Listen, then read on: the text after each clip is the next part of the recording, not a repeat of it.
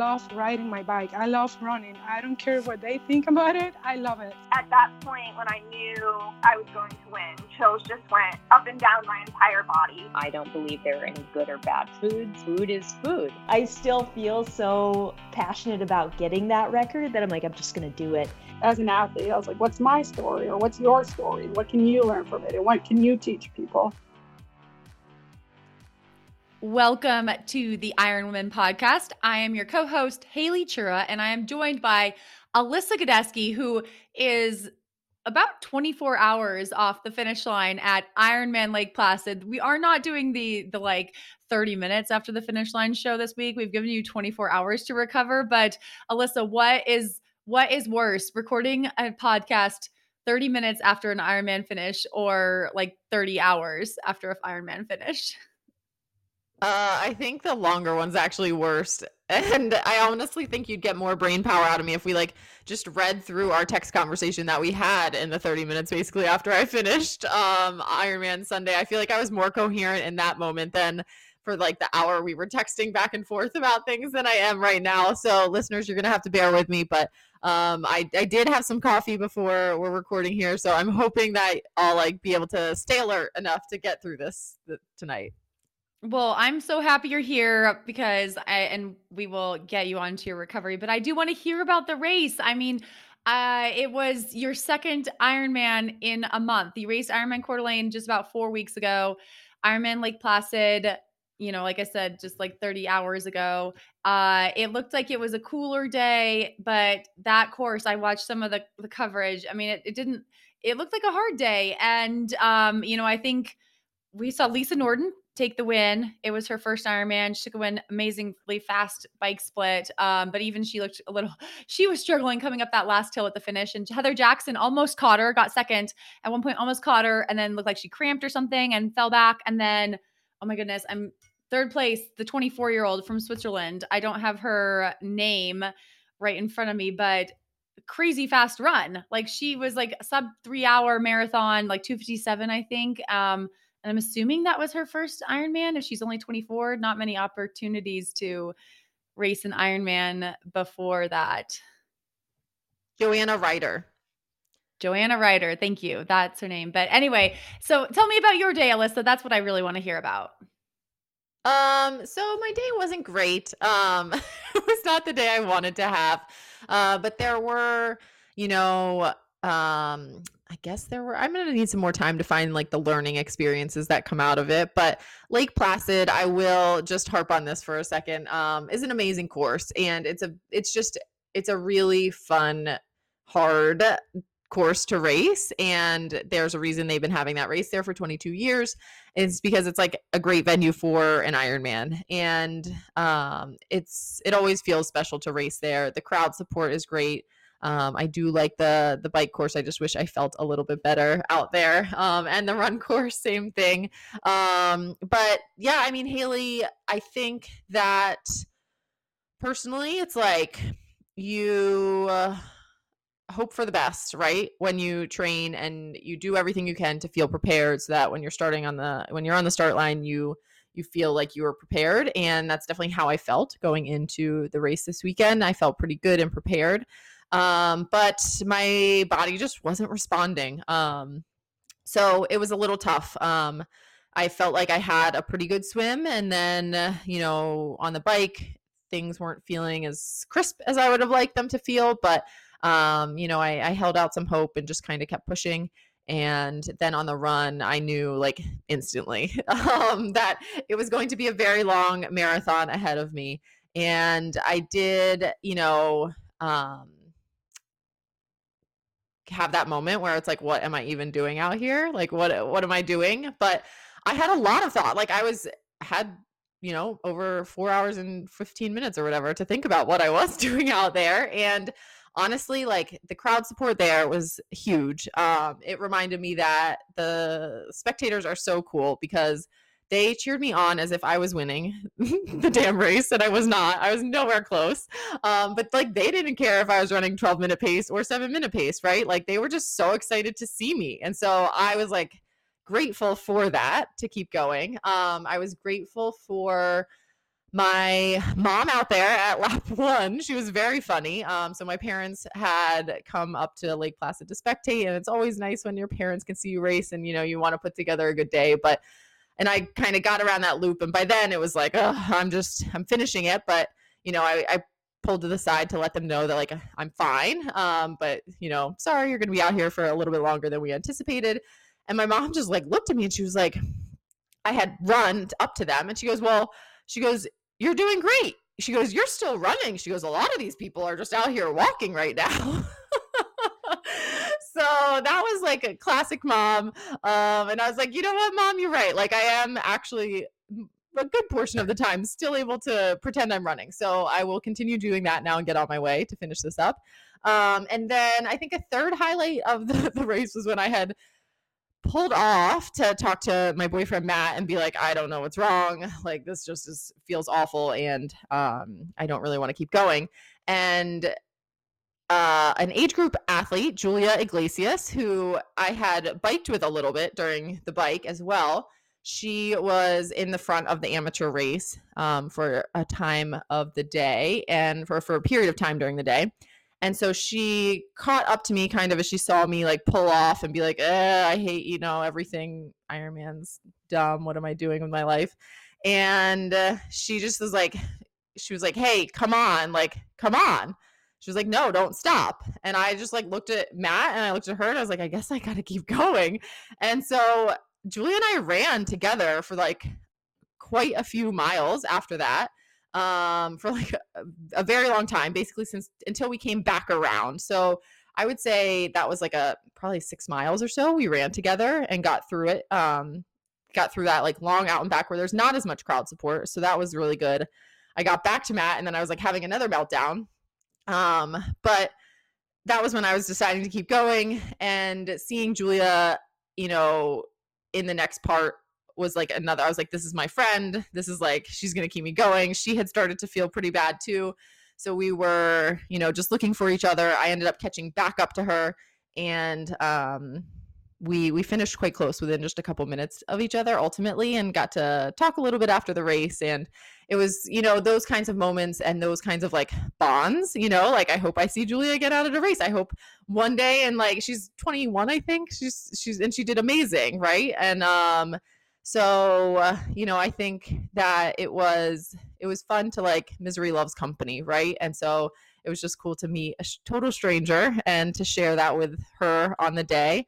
Um, and I did have some good coaching moments. So um, I got to witness my athlete, Lauren Palmer, who qualified for Kona there, and she will be returning to the Big Island. So it was very special to get to see her um, instilling fear in me that she was going to run me down. And so I was just like, using that as some, some motivation too.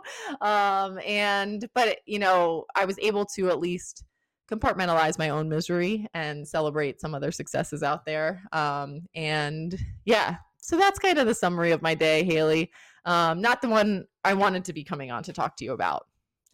Well, Lisa, I'm always impressed by your, your, even though you say like, there's, you know, you're still working on what you're learning. I am impressed by your, your perspective. And I myself have done the, you know, four plus, plus, plus hour marathon before. I think, I think my record is a little bit slower than yours, but, um, and it is, it is really hard. And I know that in that moment you feel, you feel very alone. You feel very alone, even though you're around people. And I think that, you know, your brain is telling you these certain things, and it is kind of nice to have your mom there and her perspective where like your brain's telling you, oh, you're doing so bad. And it's actually, you need that outside perspective, that mom being like, hey, you actually look really good. Yeah. And that's probably the actual truth, right? Like your mom is actually a little bit better at that and being like, yeah. And then, you know, having Julia there and it's like, okay, you're not alone. Like you have other people out here, you have people who care. And, um, you know, in those moments, see, that's the hard one. I think if you, when you are in Lake Placid and like you have, um, you've like driven there and you're close-ish to home. Like, that's what's kept me going sometimes in some of those, my, uh, my slower marathons. It was like, oh man, well, my flight's not till Tuesday. Like, what else am I going to do with my time? you know?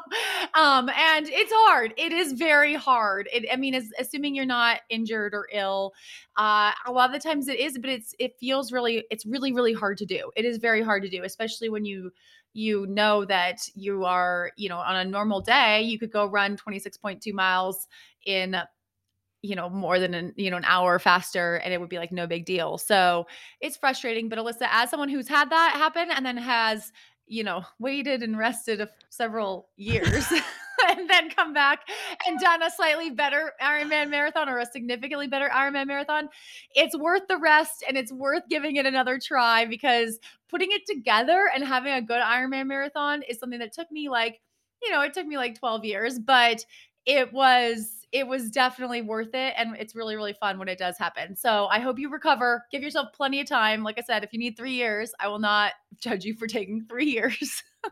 um, but you know, I, I think you'll be out there and we'll get to see that, that marathon that you have trained for and that you have in you. And, um, it'll be a great day when it happens, but congratulations again, congratulations on that finish, because it, Ironman's so hard. I mean, it's so hard.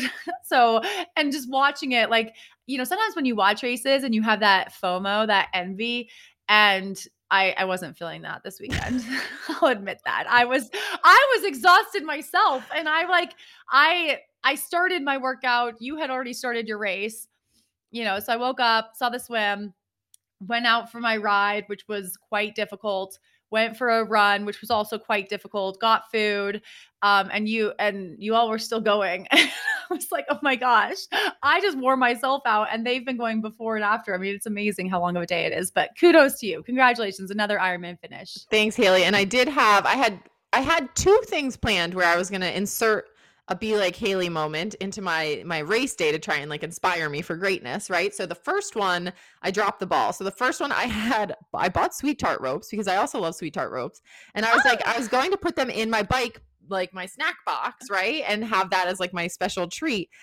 And Haley, the morning of the race was so, so hectic. Um, and I, I don't want to harp on this and like deter people from doing Lake Placid, but, um, because next year the construction in Lake Placid should be all done and you guys will not have to deal with shuttles. This is like a one year thing that they were trying to figure out, and it's hard to iron out something like this in a, in the short time I think that they had.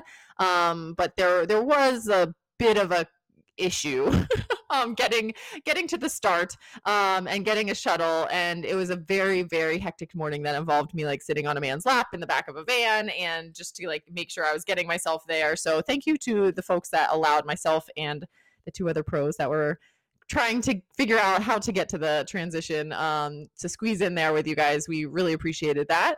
But um, because it was so hectic, Haley, I got to my bike and then I totally forgot to put the sweet tart ropes in my snack box. So I thought of that like later in the bike and I was like, oh, the sweet tart ropes are just sitting in that backpack that I gave Matt, like in a, in a moment of like hurried, like forgetfulness. So anyway, that was it. But the second one, I wore my um, lime green Smash Fest Queen socks for the run because I was like, I'm going to pull these on and I'm going to feel like a superhero getting ready to like run a super fast marathon. And I pulled them on and I even pulled it over my chip like you do, Haley. So like the, the chip, which is like a great tip, by the way, people, to like have higher socks and then just put that over your chip. So there's no like bouncing. You don't get chafed. Like I have no chafing like I normally do from my, the strap on my chip, on my ankle. Um, And unfortunately, the, the socks don't give superpowers in like one hundred percent of the time, apparently. But uh, keep trying, folks. Get those Smash Bros. Green, lime green socks. Keep trying to be like Haley, and maybe you guys will have better luck. I love those socks. I did admire your style because you also did the sports bra. Yeah. And yeah. I love running. Yeah. How wonderful is running in a sports bra? It was like, really I good. I don't know how... I have no idea how everyone runs in long sleeves. I can't do it. Like I can't, it just looks so hot to me. Even on cold races, it looks too hot. And like, there is just something freeing about running in just a sports bra. I don't know. I don't know. I just, I am not someone who grew up running in a sports bra. Like when I was in high school, I was like the only one who wore like a big cotton t-shirt while everyone else. And then like, I don't know what happened. One day I just tried it and I was like, oh my God, I've been missing out on this my whole life. Like, I'm like, maybe it was like, um, you know, it probably was like a body confidence thing a little bit. And I was like, you know what? No one cares. You already look a little ridiculous running around in spandex. So you might as well feel good. Totally. Totally. But, um, you know, I'll keep trying my Be Like Haley stuff all the way. Um, cause you never know, it's gonna, you never know when the luck will strike, and then you'll, you'll have your superpower moments. So, um, but thank you. You need also- to do one, another one. Yeah. Do another one, but give yourself plenty of time to recover, recover like Haley right now. I think that is something I'm actually quite good at. Like, you know, do nothing for like a week at least, maybe two. And, um, don't respond to any text messages or emails. No, I'm just kidding. I'm I'm moderately good at that, but sometimes I'm terrible at it. So, but maybe those things help. I don't know. Haley, one thing that did cheer me up after the race was I was told a story from Lauren. Her friends were there, or one of her friends were there racing, and I think their parents maybe did like the boat tour of actual Lake Placid. Um, and when you're on the boat in Lake Placid, you can see the high peaks. And apparently on the boat tour now, part of the script is to talk about the F K T. And so they like talk about me on the, I mean, at least they say that there is like an F K T set by someone last summer and, you know, three and a half days, that kind of thing. And so uh, that's kind of cool. I was like, man, I wish I did plan to have an extra day because I would totally go on the boat tour and be like, hey, I'm here. That's surprise. Me. Oh, that's so, so at least cool. I still have that going You're for me. Yeah.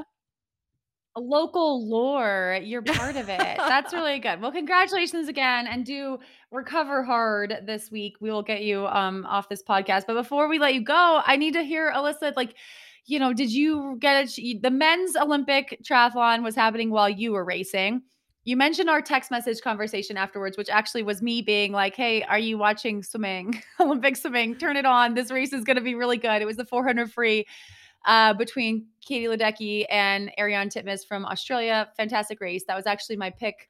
I was I was asked as an expert by tra- our friend Kelly O'Mara at Triathlete Magazine um, on – you know, what race do I think people should be watching? And that was my pick. And I did, I was like, Alyssa, watch this. It's on in like two minutes. And you got it on and you watched. But, and then of course, um, Monday was the Monday in the U S was the women's Olympic triathlon. Did you get to watch that? Were you home in time? Haley, I did prioritize things to get home. It was actually much closer than I wanted because I got home in time. And then we realized we had nothing in the house to eat for dinner. And I was like panicked. And so the Thai place that we usually eat from is closed on Monday. So I had to drive to the further Thai place and it created a snafu. I came back literally within the nick of time, which only was the nick of time because of the delayed start. Thank goodness. So um, I was, I was happy for, for that rain delay, I guess. I'm not sure I would have been happy if I was an Olympian, but um, I was grateful for that. And I did get to watch the race and it was fun. It was super, super fun. Um, like Gwen Jordanson was kind of like live tweeting the race, which was fun to follow along her little commentaries and stuff like that. I think it's just always interesting to get the different perspectives from from people who have any insight to that kind of um, life and and what it's what's going on. Um, but I I was thrilled to see Summer Rappaport and Katie Zaferes in that like lead pack getting out of the water together. I was like, oh, this is like this is good. Like we've got two in there. Odds are then odds are pretty good with that going for us at least, right? So. Um, I did, I will say, I think the low, low light of the race for me was the bike. The bike course was just a little, even I was like, man, like I know what's going on and I'm super invested in the sport. And this is like, you know, we're just waiting for something to maybe happen. Like, will it happen? But you don't want anything really to happen because if it happens and it's like a crash or a wet situation, slipping, it's like, I don't want any of that to happen, but I want to like see something exciting. But the, the course The bike course did not really allow for like interesting race tactics, I felt like. See, I would have criticized the swim course more only because it was like eighty, it was like eight mid eighties or something, the water temperature, oh. which I was like, oh my goodness, that's yeah. so warm. But it did look really choppy, which choppy I would have liked. Um, that bike course looked so wet.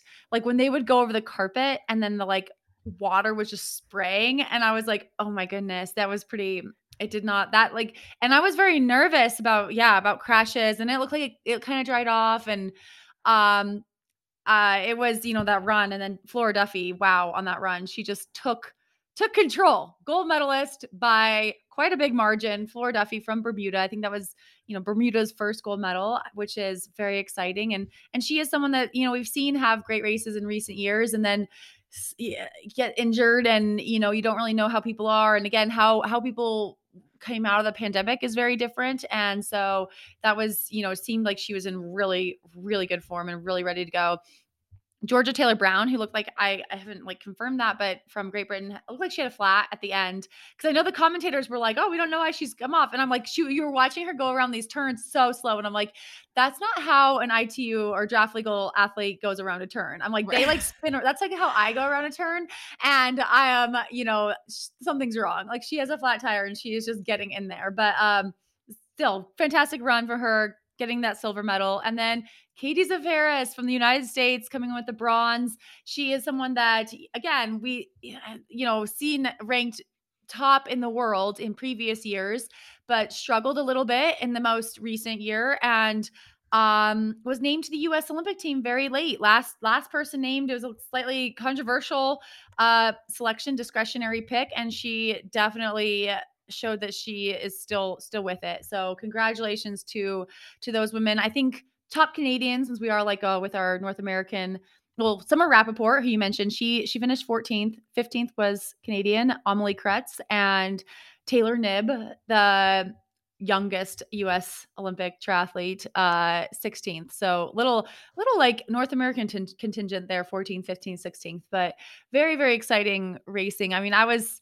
It was fun to watch. Like there is something like, you, I don't know, like I think you can get down on things and down on sports and think that they don't matter as much, or maybe this only happens to me. And then I watched the Olympics and I'm just like, I love it so much. No, it is good. It is good. And I'm excited that um, I need to like, yeah, I need to sit down and outline the schedule of what's ahead, because I do feel like I'm like one step behind still and like missing events I want to be watching live and things like that. So I need to, I need to get my act together tonight and kind of map out what I need to prioritize with my Olympic watching this week, because it is, I think that's, uh, it's just what I need for my recovery week to keep that, that fire burning.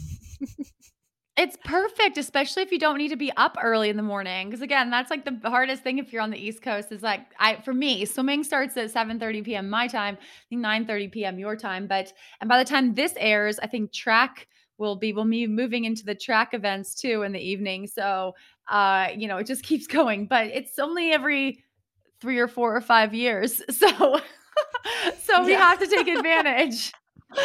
True story. True story. Um, and Haley, we have um, an exciting update for from Live Feisty coming up, right? Oh, that's right. We mentioned a few weeks ago about the Menopause Summit that will be happening September twenty-fourth through twenty-sixth. It's in Boulder, Colorado.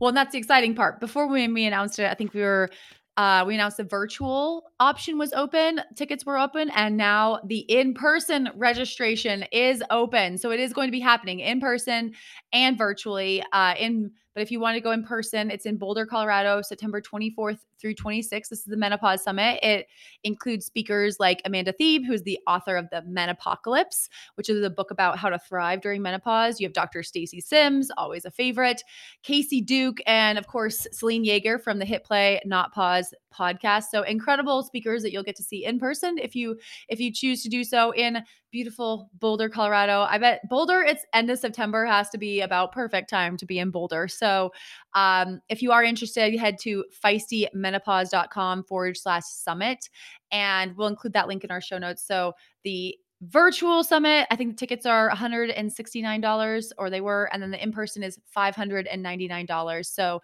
and that price does go up as it gets closer to those dates, those September twenty-fourth to twenty-sixth dates. But great time to meet other feisty friends and meet some of these amazing speakers in person if you want to go to Boulder. And Haley, we're not going to do a mailbag today because my brain is only working at half, half capacity, but you can keep sending mailbag questions in to iron women podcast at gmail dot com. If you want us to take a look at those and give our best answers in the coming weeks, we will definitely do that. So iron women podcast at gmail dot com for the mailbags. Those will be back next week. And Haley, we have a really fun interview for everyone today. We are joined by Laurel Wassner, and in twenty fourteen, Laurel made history by becoming the first cancer survivor to win an iron distance race when she raced Challenge Atlantic City. She has since finished ten Ironmans, competed at the Ironman World Championships in Kona in twenty fifteen and twenty sixteen. She won the Iserman Iron Distance Triathlon in twenty seventeen. So we talked to Laurel, though, about her reaction to the Olympics, of course, because we all just watched and it's fresh on our minds. Uh, we actually talked to her about her COVID recovery and how she is now finding herself on starting lines again, including finishing eighth at the New York City Triathlon this month. Uh, she gives us some reflections on how the sport has changed since she's been racing professionally since two thousand eight. And so basically we talk about all the things with Laurel. So stay tuned. We'll have that up next. Haley, have you ever been jealous of the elite running or cycling groups who are able to get their blood work done super quickly and efficiently because they have a doctor on staff? Yes, I have been jealous. I have a great primary care physician, but I'll admit, sometimes I'm curious about certain blood markers in between my annual doctor visits. Me too, and that's why I'm excited Inside Tracker is here. Inside Tracker is on-demand blood testing. You pick your plan online, schedule your blood draw appointment locally, and get your results within a few days. My favorite part, they don't just give you data, they provide you with nutrition and lifestyle tips too. For a limited time, Inside Tracker is offering our listeners twenty-five percent off of their entire store. Just go to insidetracker.com slash ironwomen and get started. Hey everyone, this is Doctor Lisa Ringerfield, co-founder of the Outspoken Women in Triathlon Summit. We are really excited to announce that the Outspoken Summit will be returning in twenty twenty-one. This year has created an opportunity for triathletes to get back in the blocks and start to rebuild triathlon to create a more inclusive and welcoming space for all. Join us from the twelfth to the fourteenth of November as we host a virtual summit to connect with like-minded women, center women's equity in the sport, hear from industry leaders, and develop leadership skills related to our roles in triathlon. The summit will provide a rich forum to develop strong voices, inspire others, and advocate for change in the sport we love. For more information and to sign up for the event, go to outspoken summit dot com. We hope to see you there. Haley, it's summertime and racing and traveling is back. Hot temps, race recovery, and mountain adventures is the recipe of my summer, and I am always carrying Noon Instant in my water bottle, hydration pack, and post-race clothes bag. Alyssa, I'm with you, and I'm using Noon Instant as a way to keep reminding my taste buds that we have a little appointment on the Big Island in October that is sure to need all the replenishment of electrolytes, vitamins, and minerals that we can get. You can get your own Noon Instant, Noon Sport, or any of the Noon Hydration Podium Series products at noon life dot com and use the code LIVEFEISTY for thirty percent off. That's noon life dot com with code LIVEFEISTY, capital L and capital F. Hi, Laurel. Welcome to the Iron Women podcast. Hi. Thanks for having me. So we're talking to you on Tuesday this week, which is one day after the women's Olympic triathlon race happened. So I have to kick off with that. Did you did you watch both races? Did you watch the women's race specifically? You know, what did you think? What were your impressions of the race? Uh, I've been planning my uh, week around these races. um, I've been planning for this. We watched both races, um, the whole thing before, after. Uh, many text change during text text chains during um, super exciting um, for the men's race. I was just super excited for Kevin McDowell. He had an amazing race, um, and uh, just the story about his story is also something that's really inspiring. Um, and then I was just over the moon for Katie. Um, I just was so happy to see her. I think everybody was really happy for that. Um, but yes, yeah, so just really great races all around. And what did you think? You've raced short course quite a bit. And so, you know, what did you think, like looking at that course? I mean, it was pretty much pretty flat, right? Um, quite wet for the women. Uh, the swim was, you know, one big loop, one short loop with the intermediate, like dive in between the loops. You know, did you have questions, like not questions, but did you have thoughts on the course? Did you, do you wish it was a little bit more interesting? Um, I do think it wasn't that interesting. It just seemed like a desolate part of Tokyo. And even in the test event, it was kind of like, wow, they're just in the middle of nowhere. And that was even before the pandemic. So um, without with less people, it just felt like it was sort of off to the side of the city. I don't really know exactly where it was. But um, and as far as the course, yeah, it didn't have any hills. There was, it appeared to be like one or two little rises, but um, mostly those turns were so technical. And then when the rain came, it just kind of like it, it made a really technical course just really sort of a slow bike ride. And I, it just didn't allow for a lot of like dynamics to happen in the race. So, um, but it was still a great race. Laurel, you mentioned them. And the men were just flying around. The- oh, yeah. Yeah. No, the men were super fast. And you mentioned the um, Americans. Kevin McDowell finished sixth in the men's race and Katie Zaferes was third in the women's race. But, and you mentioned Kevin's story, and there is a little bit of a like symmetry with your own story, right? Because Kevin is a Hodgkin's lymphoma survivor. Is, and you are as well. Is there, I mean, any camaraderie between the two of you? Do you know each other, or is it just like kind of a shared experience? So you have a lot of admiration for him. Um, we don't, well, it's funny because I guess it was ten years ago. I didn't realize how long it had been. Um, his coach at the time reached out to me, and he had just been diagnosed with Hodgkin's. And he, I think like the week before or something, and he was just an up and coming um, junior triathlete. I think he was probably twenty maybe at the time, uh, maybe eighteen, eighteen or twenty. I need to fact check that, but he was young, and he, uh, we had a mutual friend in common, and um, he said, would you mind talking to this kid? He just, um, got diagnosed and he's, you know, needs somebody to talk to. And so we chatted on the phone, and I remember that conversation just like saying, you know, don't give up. You've got a lot of future ahead of you. Um, you know, and, and ever since then, I've followed his career and been a cheerleader. I don't know him personally now, but um, I've been a, just a fan of his throughout. So it was just a big surprise to see him up at the front. Um, I knew he was getting better and better, uh, but I think that he shocked a lot of people with his performance. And I know you'll have to like excuse my ignorance on this, and I'll blame it on the fact that I'm coming off of Iron Man Lake Placid and like in a bit of a, a fog still with that. But um, I think we have the mixed relay, right, on coming up on Friday. I'm hoping either you or Haley will know this information. And I has the U S, do we have our team for the mixed relay yet? Because I think I saw it hadn't been picked yet, but now we're thinking like Katie will be on it. And I don't know, is Kevin on it? Like, do you guys know the answer for me?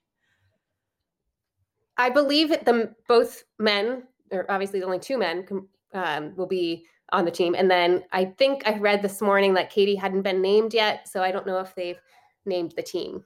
Yeah, I think that's right. I don't, I mean, that is a hard choice now because I, I Katie Zaferes, it was an amazing, amazing race for her. And she was the last American woman added to that team and did, you know, finished third, bronze medal. Um, Relay selections are always so hard, but I'm so excited to watch this mixed relay. So it's more to look forward to uh, in the in the coming week. Um, I guess that will that will happen after this airs, so um, we can all set our set our alarms for what is it like four thirty on four thirty Mountain Time, I think, on Friday. I'll have to double check that.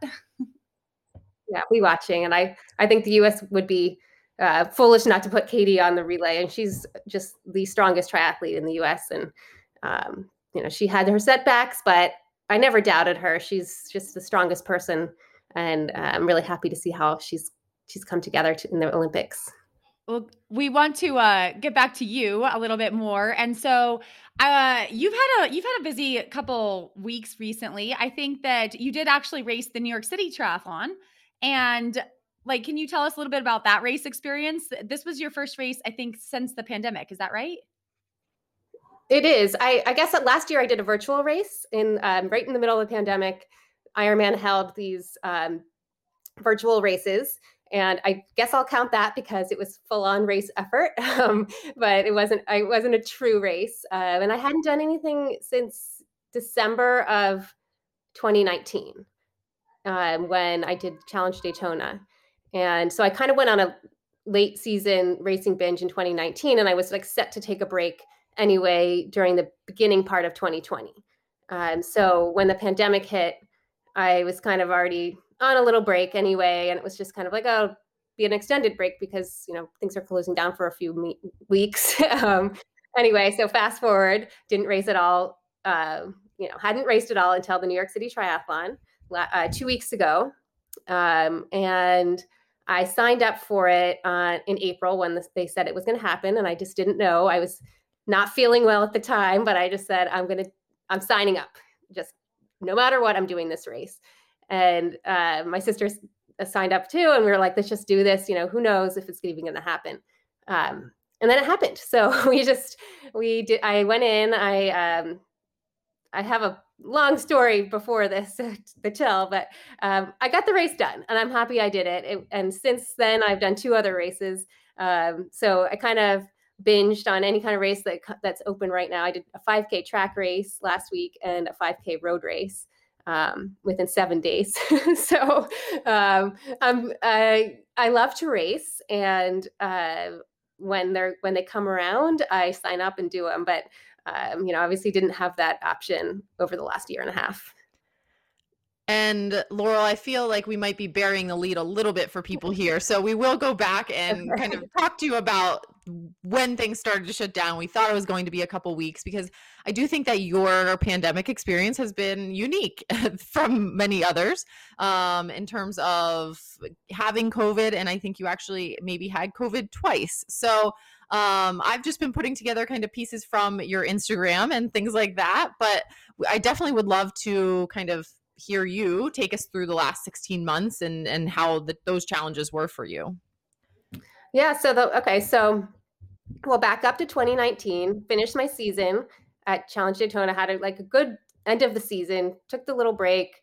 Um, I started coach swim coaching. I sort of got a new job. I was like, you know, things were going, going well. And then I got a virus where I just was knocked out. I didn't know what was wrong with me. I had, I couldn't smell, I couldn't taste. And this was in January, late January um, of twenty twenty. And I just kept doing things, but I kept saying, there's something wrong with me. I don't know what it is. Every day there was a new symptom. It was like, I was allergic to chlorine because my eyes were so inflamed, but like nobody's really allergic to chlorine. Every time I Googled something, it was just a non, I, I got nowhere. Um, So turns out I had COVID before the pandemic really hit. Um, so then once March, I guess it was March twelfth, um, you know, it was in this New York City where I live, and um, things were starting to close down. And I was, I just remember being like, oh, I'm supposed to go to an event tonight. Do I go or not? And I was still recovering from the initial bout of didn't know what I had, but uh, So we decided, I decided, okay, I'm just going to not go to the event. Next thing I know, everything in New York City was shut down. Um, and I went upstate with my, I was babysitting my niece. Uh, my sister was out of town, and I went upstate with my niece and just stayed for the next six months.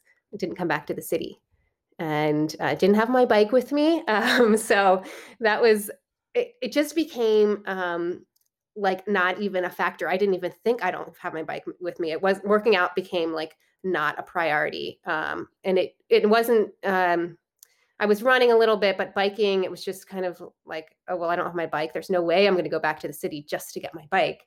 Um, after a couple months I did. Um, but at that initial sort of shocking, like, um, world's coming, our world sort of just came to a, a stop. Um, New York City was really bad, and it was just a lot of, um, you know, it wasn't like, uh, it was just hard to deal with for us. We were inside, we couldn't go outside at all. Um, working outside, working out outside wasn't fun because we had to wear a mask, and it was just stressful and scary. Um, so I didn't do anything um, for most of the pandemic. And then once the, um, once the world opened back up again in the summer last year, got to go out and start training again and sort of got back into shape. Um, fast forward to this January, I got COVID again, um, and uh, didn't think I could get it. I, at the time, it was, there were very few cases reported that where people were getting it again. Um, and I thought I had immunity. I, you know, I wasn't reckless at all. I didn't travel. Um, I hadn't, I haven't been on an airplane since I went to watch the Olympic trials in Atlanta, like the week before the pandemic hit. Um, I haven't left basically New York City, I, you know, New Jersey, New York area. Um, I was very, very careful. I, there was a huge spike in lower Manhattan, um, where I live, and just, it ran through like everywhere, everyone got it. Um, and still don't know exactly how I got it, but, um, got it again. And when I went to get the test, I asked the doctor, like, wow, am I the first person this has happened to? And they're, oh, nope, we're seeing this all over the place. We see this all the time. And it's just those things that aren't really reported in the news. Like they're, you know, kind of anecdotal evidence isn't really put in the news as much. And so I didn't know that I was, there were others. Um, So anyway, I got it again, and uh, symptoms were p- pretty bad. Um, I got everything that you hear hear about. Um, the you know the taste and the smell, like you can deal with that. It's fine, but it also kind of affects your nutrition. So I didn't really want to eat. Um, when you don't really want to eat, you just feel bad, or, and or drink. You know, like a it just you you just it just trickles down. You start start feeling bad all around. Um, and then you start eating really bad things because you think maybe this is really salty. The only thing that tasted good was was salty stuff. So I could barely taste salt. So it was like, okay, if I eat like Chinese, the, this like worst Chinese food, like you know, tr- nutritional value um, Chinese food, I will maybe taste it. So I'll get that. Um, so that was that lasted a while. Um, it's about two to three weeks of sort of not being able to taste. But the worst part was, um, I developed asthma from it. So pretty severe asthma.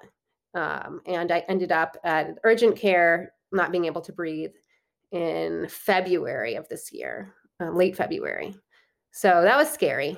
Um, I, I just waited a few days of like, well, maybe I'll be able to breathe tomorrow. And then I was like, I'm still not, wheez- I'm still wheezing like heavily. Um, so They, the doctors, the system, everybody in New York is very on, in, on top of this. It was like, okay, you don't need to go to the emergency room, so you're not going to die right now, but we have to address why you're wheezing and get to the bottom of it. So ended up um, that I just developed severe asthma, which I've never had in my life before. So um, yeah, I had to go on medication for that, and it's starting to work. So it's definitely getting better. Laurel, how did you approach your return to training after, especially after that second bout when races are starting to happen again? Like, how did you approach that both physically and mentally? Because we know, like you, like you said, you have been on starting lines recently, but were you watching, you know, data, power numbers, heart rate, or in like trying to keep it in a certain range, or were you just like going off of perceived exertion and just trying to really ramp things up very slowly? Um, so since I've been through it twice, I, the first time around, um, I didn't know what to expect at all because I didn't even know I had it. Um, but by the time, you know, a year, by the end of twenty twenty, after my first bout, I could, I had kind of gotten back into shape. Like I ran a fast half marathon. My sister and I, like we were trying to break three hours in the marathon in our training. That was our goal.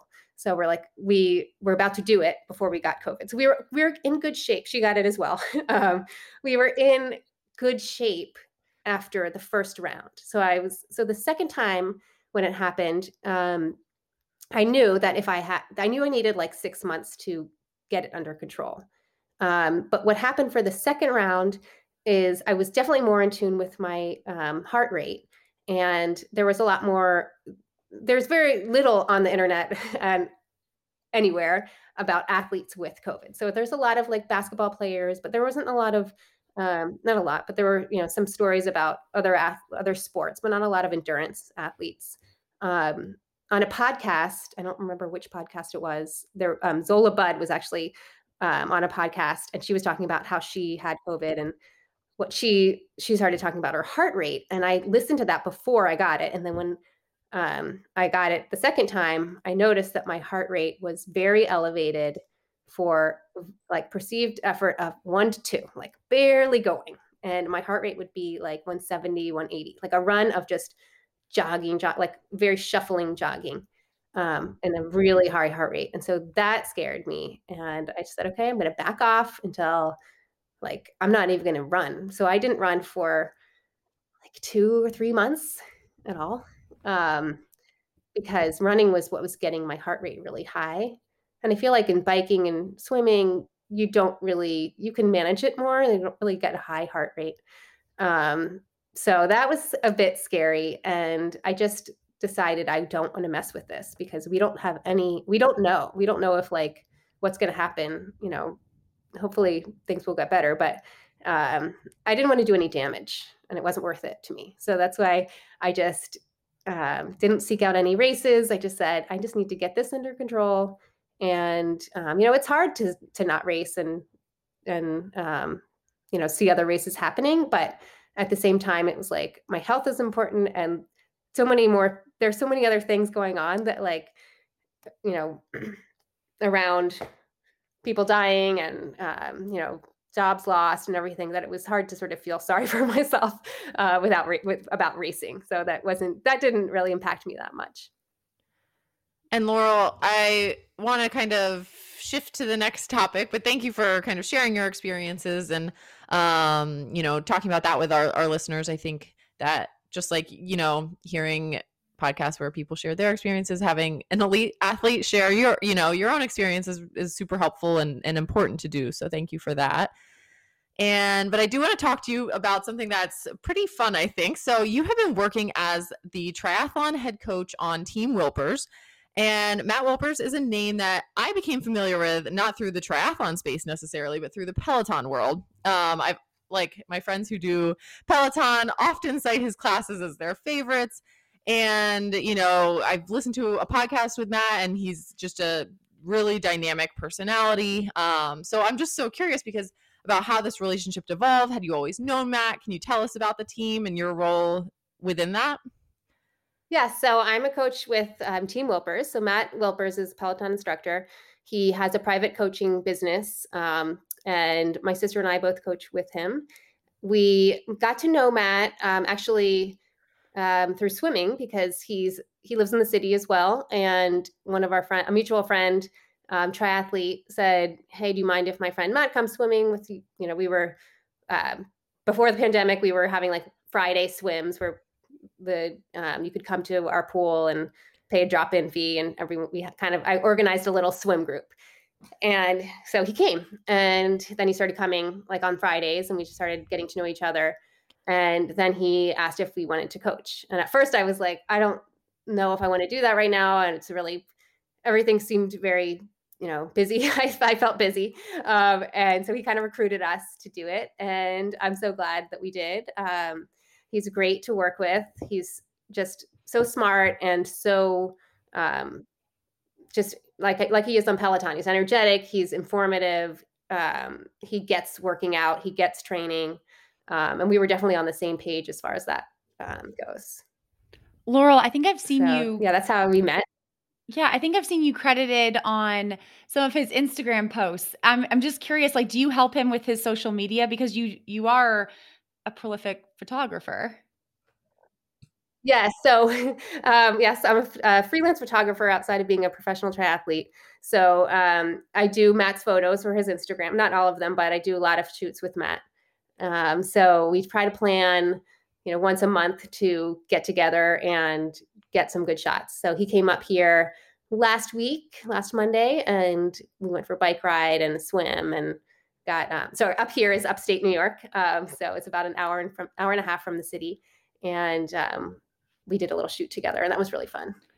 What? So yeah, that's been a good uh, side job. Yeah. What goes into, I mean, this is like the closest we've gotten to a like true celebrity social media presence. And I'm just curious, like what goes into a photo shoot, this kind of photo shoot? I mean, are you like directing things? Are you taking like ten thousand photos and you get one good one? um, I am not an overshooter. So I, I uh, so my background before triathlon um, is in photography. I I uh, was a magazine photo editor for about ten years, and um, then did some freelance photography, and you know have been doing it back and forth. I definitely took several years off when I was uh, started triathlon, but got back into it actually over the pandemic because there wasn't right before it hit. I was my sort of starting my business, and I had a bunch of shoots lined up, and they all got canceled. And then it was like, okay, let me just dive deep into this when I don't have any, you know, learn about the new kind of cameras that are out and everything. So.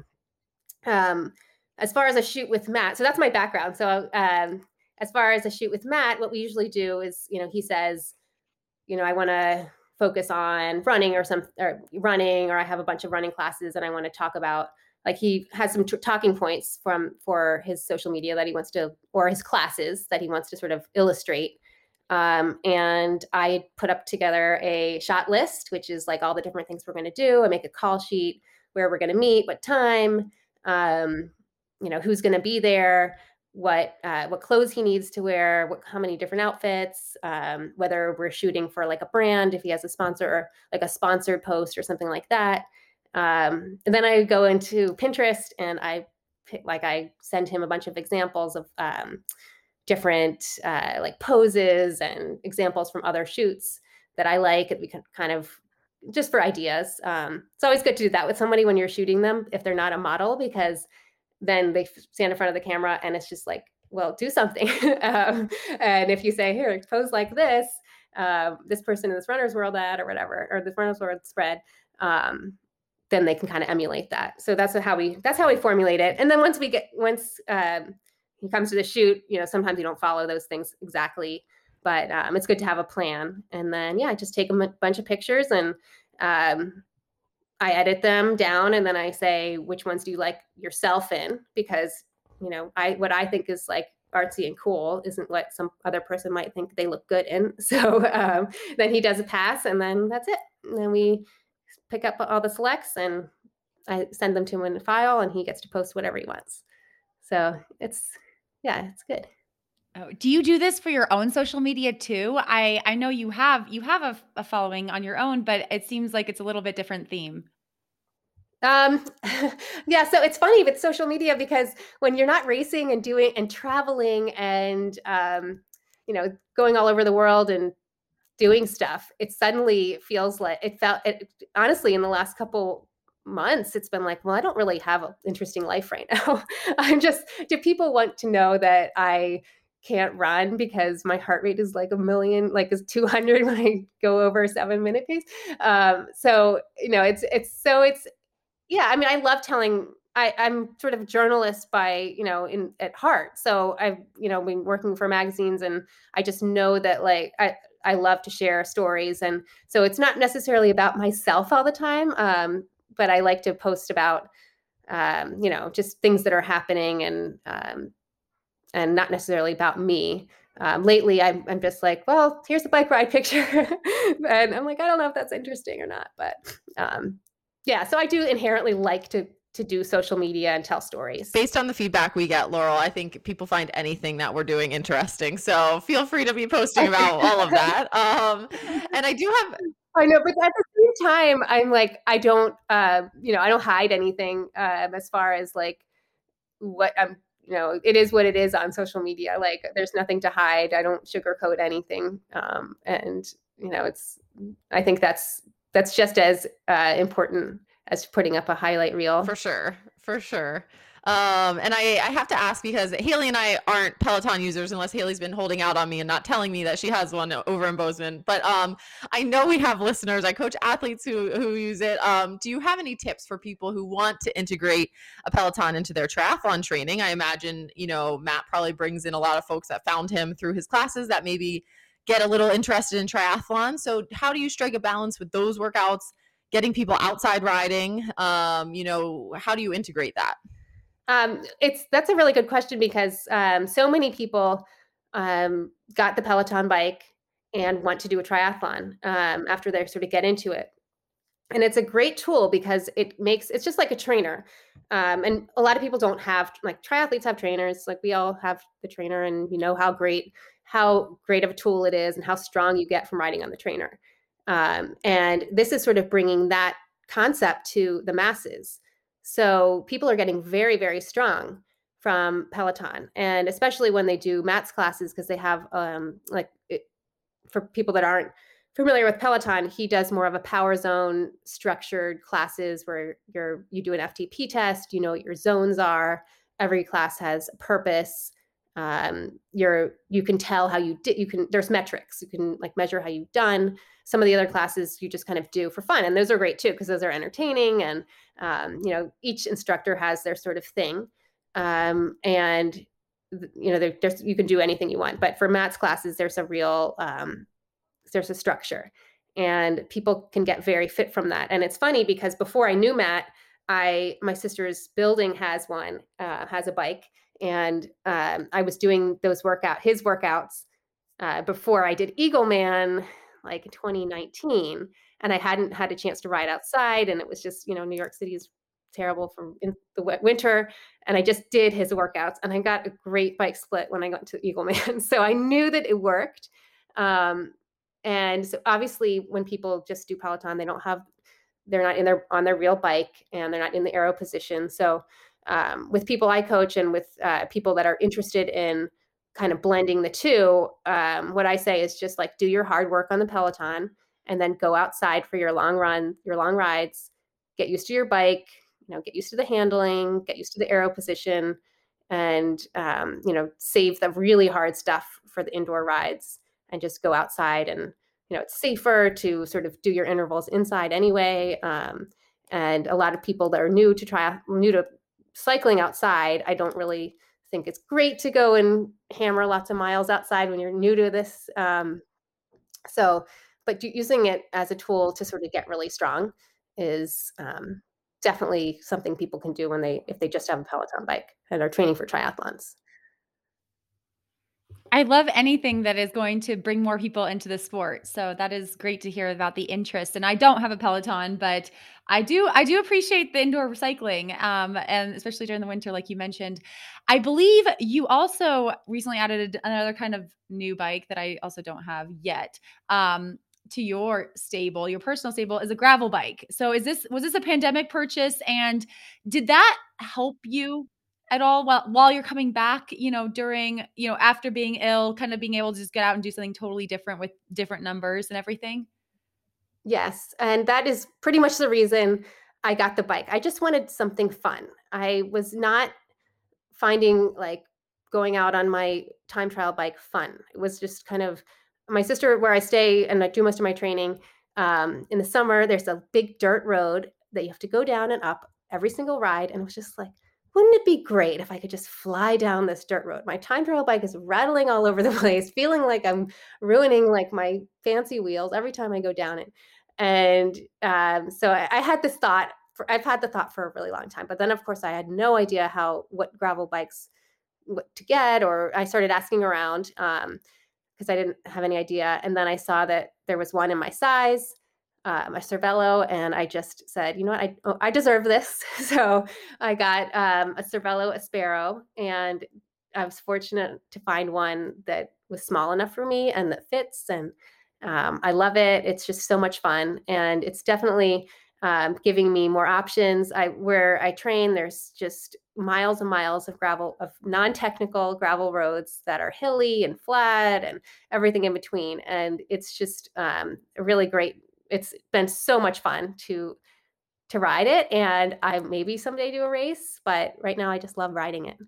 That was definitely, yeah. And my sister, yeah. So my sister has a, she's been riding a um a really old hardtail mountain bike that she's had forever, and um so she, I go ahead and she drafts off me so we can stay together. That was going to be my next question is like, have you thought about getting into mountain biking? Because I believe where you are, there's also some really great like mountain biking to be had in upstate New York. Um, I'm not a mountain biker. I've not good. Leave it at that. Okay. um, I've tried and I've just not like trail running and mountain biking are not my thing. That's so funny because yeah. I, I got a gravel bike and I quickly, once I got on a mountain bike, was like, oh, this is like, I much more prefer this to the gravel riding, actually. Oh yeah, I'm not like you, Alyssa. You are, I look at your thing, I'm just like, how does she do that trail running? I can't, I look, I, I just can't even do it. I, we went to um, a really fun, there's a Tracksmith running is, uh, has like a little sponsor to some events near us. And we went to, they held a trail run up this mountain and down. It was just a fun event. Everybody else was flying up and down. I, I'm okay with the up, but like the down, it just, I had to, I was last. I was like, I'm this Iron Man person and I'm last in this, you know, going down this trail. You would have loved it. But um, yeah, so um, not, not a good rocky person, but um, the gravel bike is really fun. And we don't have any, there's some great roads here that are not, they're just, you can just fly, you can go forever. There's m- hundreds of miles of trails. Okay, next I wanted to kind of talk to you. This is like a little bit more of a philosophical question, but I'd consider you one of the O G, um, you know, professional female triathletes. And so I'm curious your perspective here that, you know, through the years, we've seen so much change, um, you know, so many fights for equality for women in triathlon, um, especially with equal spots to Kona. Now we're seeing so many women on the start line and finish podiums with babies in their arms, right? Um, you've been through the time with us when we kind of lost short course racing for a while. Now it seems to be maybe coming back, right? So all these changes are happening in pro women's sports every season. No, and triathlon's no different. And you've seen a lot of these evolutions. So Do you have any thoughts on just these changes in general um, over the last decade or so? Do you have any thoughts on kind of the how the racing and sponsorship has changed from the perspective of a, of a woman racing? Yeah, it's changed a lot. So I started racing in two thousand eight, um, and I was able to quit my job and race and make enough money to probably make a little bit more than I had as in a magazine job. Um, that, you know, that's not the case anymore. And that's not to say that, um, it's just because the racing, like you said, the racing, the short course, non-drafting races have sort of disappeared. And when I go back and look at all of my favorite races and the races that were big paydays for me, they don't even exist anymore. So like the Columbia Triathlon, Wildflower, um, you know, New York was gone for two years. That was, and now it doesn't really have a big purse. Um, you know, there's the list goes on and on with the disappearing races. Um, the Lifetime Series, the Lifetime Triathlon, Dallas, all of these races that we did year after year um, against like the best in the world don't even exist anymore. And that's been the case for, you know, the last four years or so. So that was, um, you know, that's just how the sport's gone, and like just kind of roll with it. And if those races aren't happening, then it was like, okay, well, what is happening? And then I decided I'd do an Ironman and um, got into that. And they, it just, it doesn't pay as much. So it, it was, you know, harder to make um, a paycheck, because you go to a race and if you get sixth place, then you're hardly making anything. Whereas the other races, sixth place was like a good finish, because you're racing against like all the Olympians, and um, you know, you still, they've had better prize purses. So, you know, it's changed a lot. Um, but I, I also feel like I just kind of changed with it. So, um, although I haven't done, you know, I'm looking forward to doing some more Ironman races, who knows when, but um, I feel like I would still jump into the short ones if they come around. So I just like, I, um, I'm doing a, a triathlon here in New York called the S O S Triathlon. So I'm just going to do something completely different. Doesn't even have, it has a, you know, it's going to have a good field, but doesn't have any prize money. And that's okay, because I feel like I just want to do something different. That's going to um, have some gnarly and, trail running, right? It's all on the, I oh, okay. Don't worry. It's a very hard run, but it's all on gravel roads, no rocks. I mean, there'll probably be some, I'll probably man- manage to trip or something, but um no the, it's very good running. It's not uh not rocky. Yeah, but it's eighteen miles of running, so it is long, um but it's broken up. So yeah, so it's definitely different. Um and as far as like equality goes, I feel like we just haven't gotten anywhere with that. um I have done Kona twice, and both times I was number forty-two out of forty-two um people that qualified. Happens to be my favorite number, so I'm very fine with that, getting those caps, that cap. Um, and but I just, you know, I was forty-second, but I don't think I was forty-second. I ended up twenty something in the, both times I raced, or twentieth or something. I don't remember, but um, that just reflects like the ranking of how I had to sort of like go all over the place to get the points, and um, you know, racing way more than the the men who were fifty-fifth or something that were going to race that that qualified. So that was, that hasn't gotten anywhere, and that's kind of disappointing. I wish, um, you know, I, I know it's a different system now, so I think it's a little bit more fair as far as qual- not having to chase those points and wasting, you know, I wouldn't say wasting money. Every, everything's an experience, but um, but having to spend a lot of money to try to go. Um, And so I think that part is better. Uh, maybe that's involved, evolved a little bit, but I, you know, not having equal slots is still a bummer. Laurel, you have raced all over. You've been all over the world. You've raced in Israel. You've raced in Kona. You've raced um, in Asia. I mean, you raced. I've I've raced with you in Brazil. Um, I am curious, when you look at your career, since it has been so long and it has been so, you know, you varied. You've raced all different distances. What do you have left that you like really want to accomplish? Is there anything that is just like totally on your list? Like I need, I would really like this to happen. Um, I'd love, I, I want to do a, I want to have a good run in an Ironman. And that's something I just feel like I've never done. Um, so that's kind of what makes me want to go back to it. Um, and yeah, that's, I don't know. I just want to keep racing. I just, I love doing it. I, I'll do any distance. Um, like you said, like I did in twenty nineteen, I did a, the Super League, and that was so fun. Um, and I think they're going to be coming back to the U S possibly, maybe with not the high, I, I did it. In, I, I wasn't in the, the like high level one. They had an, in, like a qualifier. So I did that, but that was, it was so much fun. So like, I'm open to doing anything. Um, and people always sort of, they're like, oh, are you going to retire? And I like, I, I feel like I'm going to keep racing, and, you know, I love it. I love doing it. And, um, it's kind of a lifestyle thing. Like it, it doesn't, um, I think some people get, I don't put a lot of pressure on myself. Um, and so it's actually really fun for me. And it's funny because before the New York City Triathlon this year, I, I hadn't raced in so long, and I was so out of just race mode and everything. I just felt like, what am I doing? Like, why am I doing this? And as soon as I got into the race, everything came back. So I was like, okay, I still have it. I still have what it takes to do this, even though I'm not performing at like anywhere near, you know, my best, or, you know, maybe my worst, um, more closer to my worst. Uh, but I just felt like I still have, I still have some, I just want to do this. And I think that's what it takes. Like, you know, maybe my, you know, I think that's what it takes for people to keep going. And I, I felt like I still have it. So whatever it may be, I don't feel like there's one thing, except for maybe running a faster marathon, that I feel like I have to do. Um, but yeah, I just want to con- continue uh, enjoying it. Well, I didn't have COVID twice, and I can definitely still relate to that feeling of like just getting to a race and being like, oh, what is this? Like, you know, am I ready to do this? Like, are, you know, are we ready to get back to this? And it is, though, the gun goes off, and, and it feels like it's like riding a bike, for lack of a better comparison, I guess. Right. Like you, you do remember, and your mind goes to the right place, and you're like, okay, this is, this is good still. Okay, Laurel, we're going to let you go in just a second here. But before we do, I wanted to get back to photography, and one quick question, maybe for a friend, maybe for me, but I'm sure with your photography background and your expertise in this area, you probably often looked at other people's Instagrams and cringe, right? So if you could give the world two or three tips for taking better photos, what they're posting on Instagram, what would they be?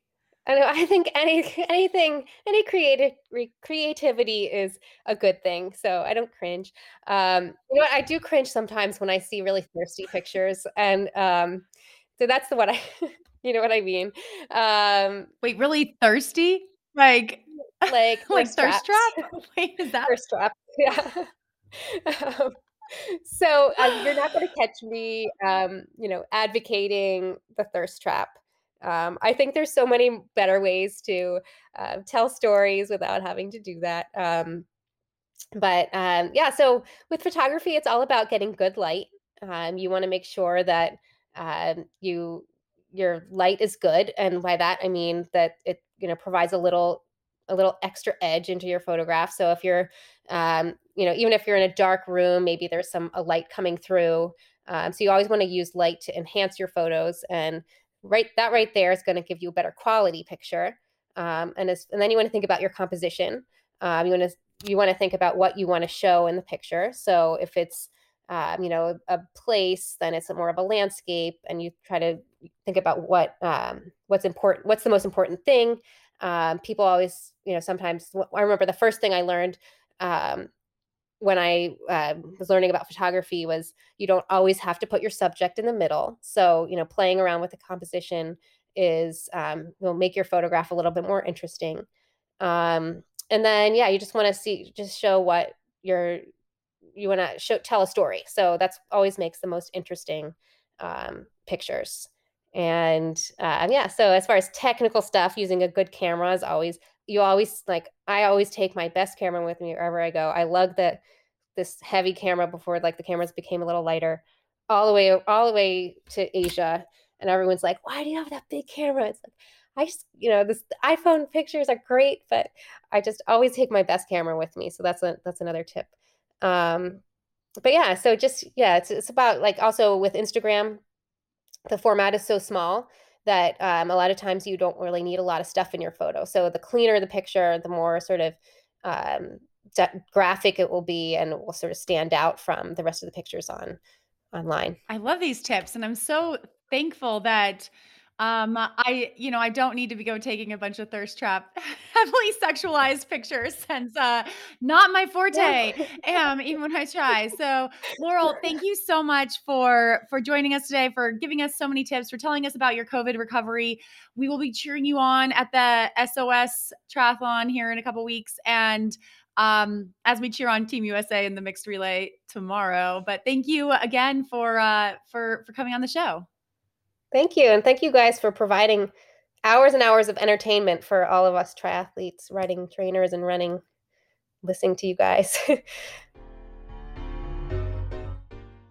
The Iron Women podcast is grateful to Zealios Skincare for their continued support of the podcast.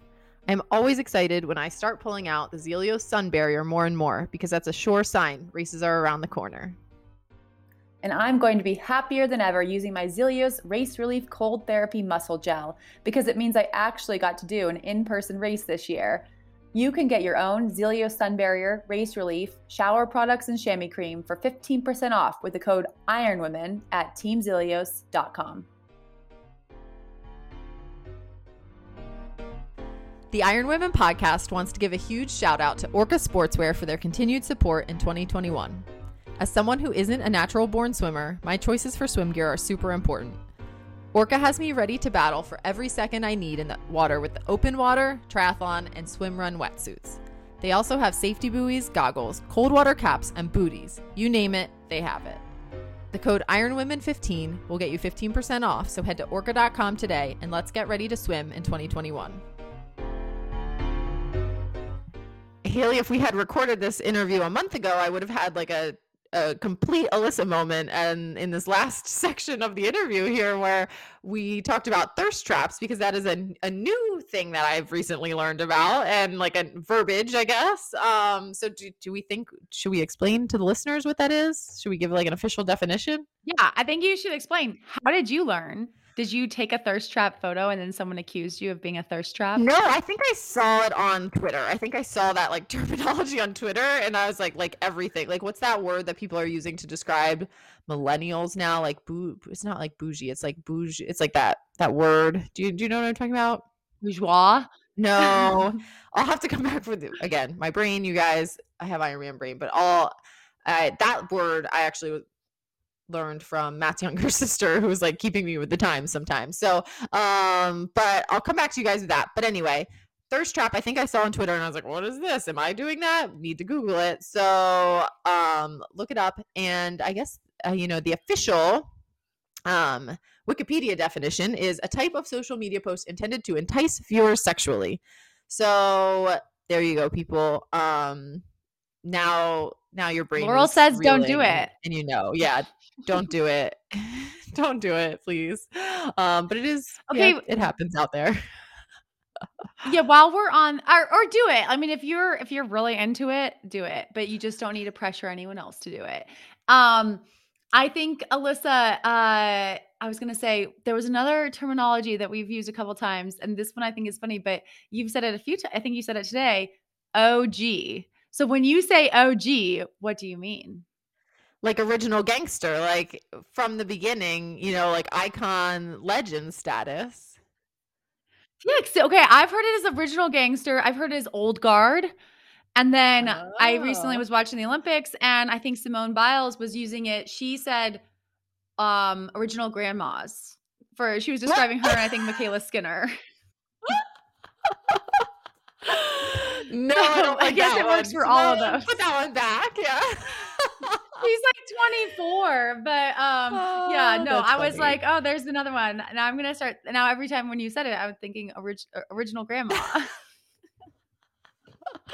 Oh, man. Kids these days just keeping us young with all of their things. grandmas grandmas are fierce. I mean, there are a lot of fierce That's grandmas true. out there. I feel That's like that true. could be, yeah. that could definitely go into it. But yes, love the Urban Dictionary, like little uh, keeping us hip. Um, when you think of that other w- millennial word, like let us know. And um, thank you to all of our listeners. Thank you to Laurel for sharing so much insight into social media, into uh, COVID recovery, and just we will be cheering for her in, you know, in her recovery over the next couple months. Yes. And Haley, Thanks so much for your support. Um, no matter how I do in Ironman racing, I always feel better after talking to you and reflecting a little bit on that. So thank you for that this week. And to our listeners, um, thank you all for listening and for all your support. To those who are in Lake Placid, really appreciate everyone who yelled, "I love the podcast." That keeps me going mile after mile when I don't really want to keep going. So I do appreciate that. Yes. And yeah, it's good. It's good stuff. Also, I hope now that you can enjoy your sweet tart ropes this week. Since you didn't quite get them on the bike, you can like use it as a little post-race recovery treat.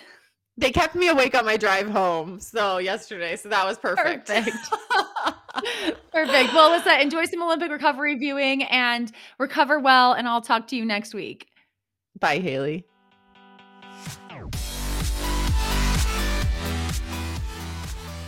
You have been listening to the Iron Women podcast, hosted by Haley Chura and Alyssa Gadeski. Iron Women is a production of Live Feisty Media and is edited by Lindsay Glassford. Thank you to our sponsors, Noon Hydration, Prevenix, Zealios Skincare, Form Swim Goggles, and Orca Sportswear. You can find all websites and discount codes in our show notes at iron women podcast dot com.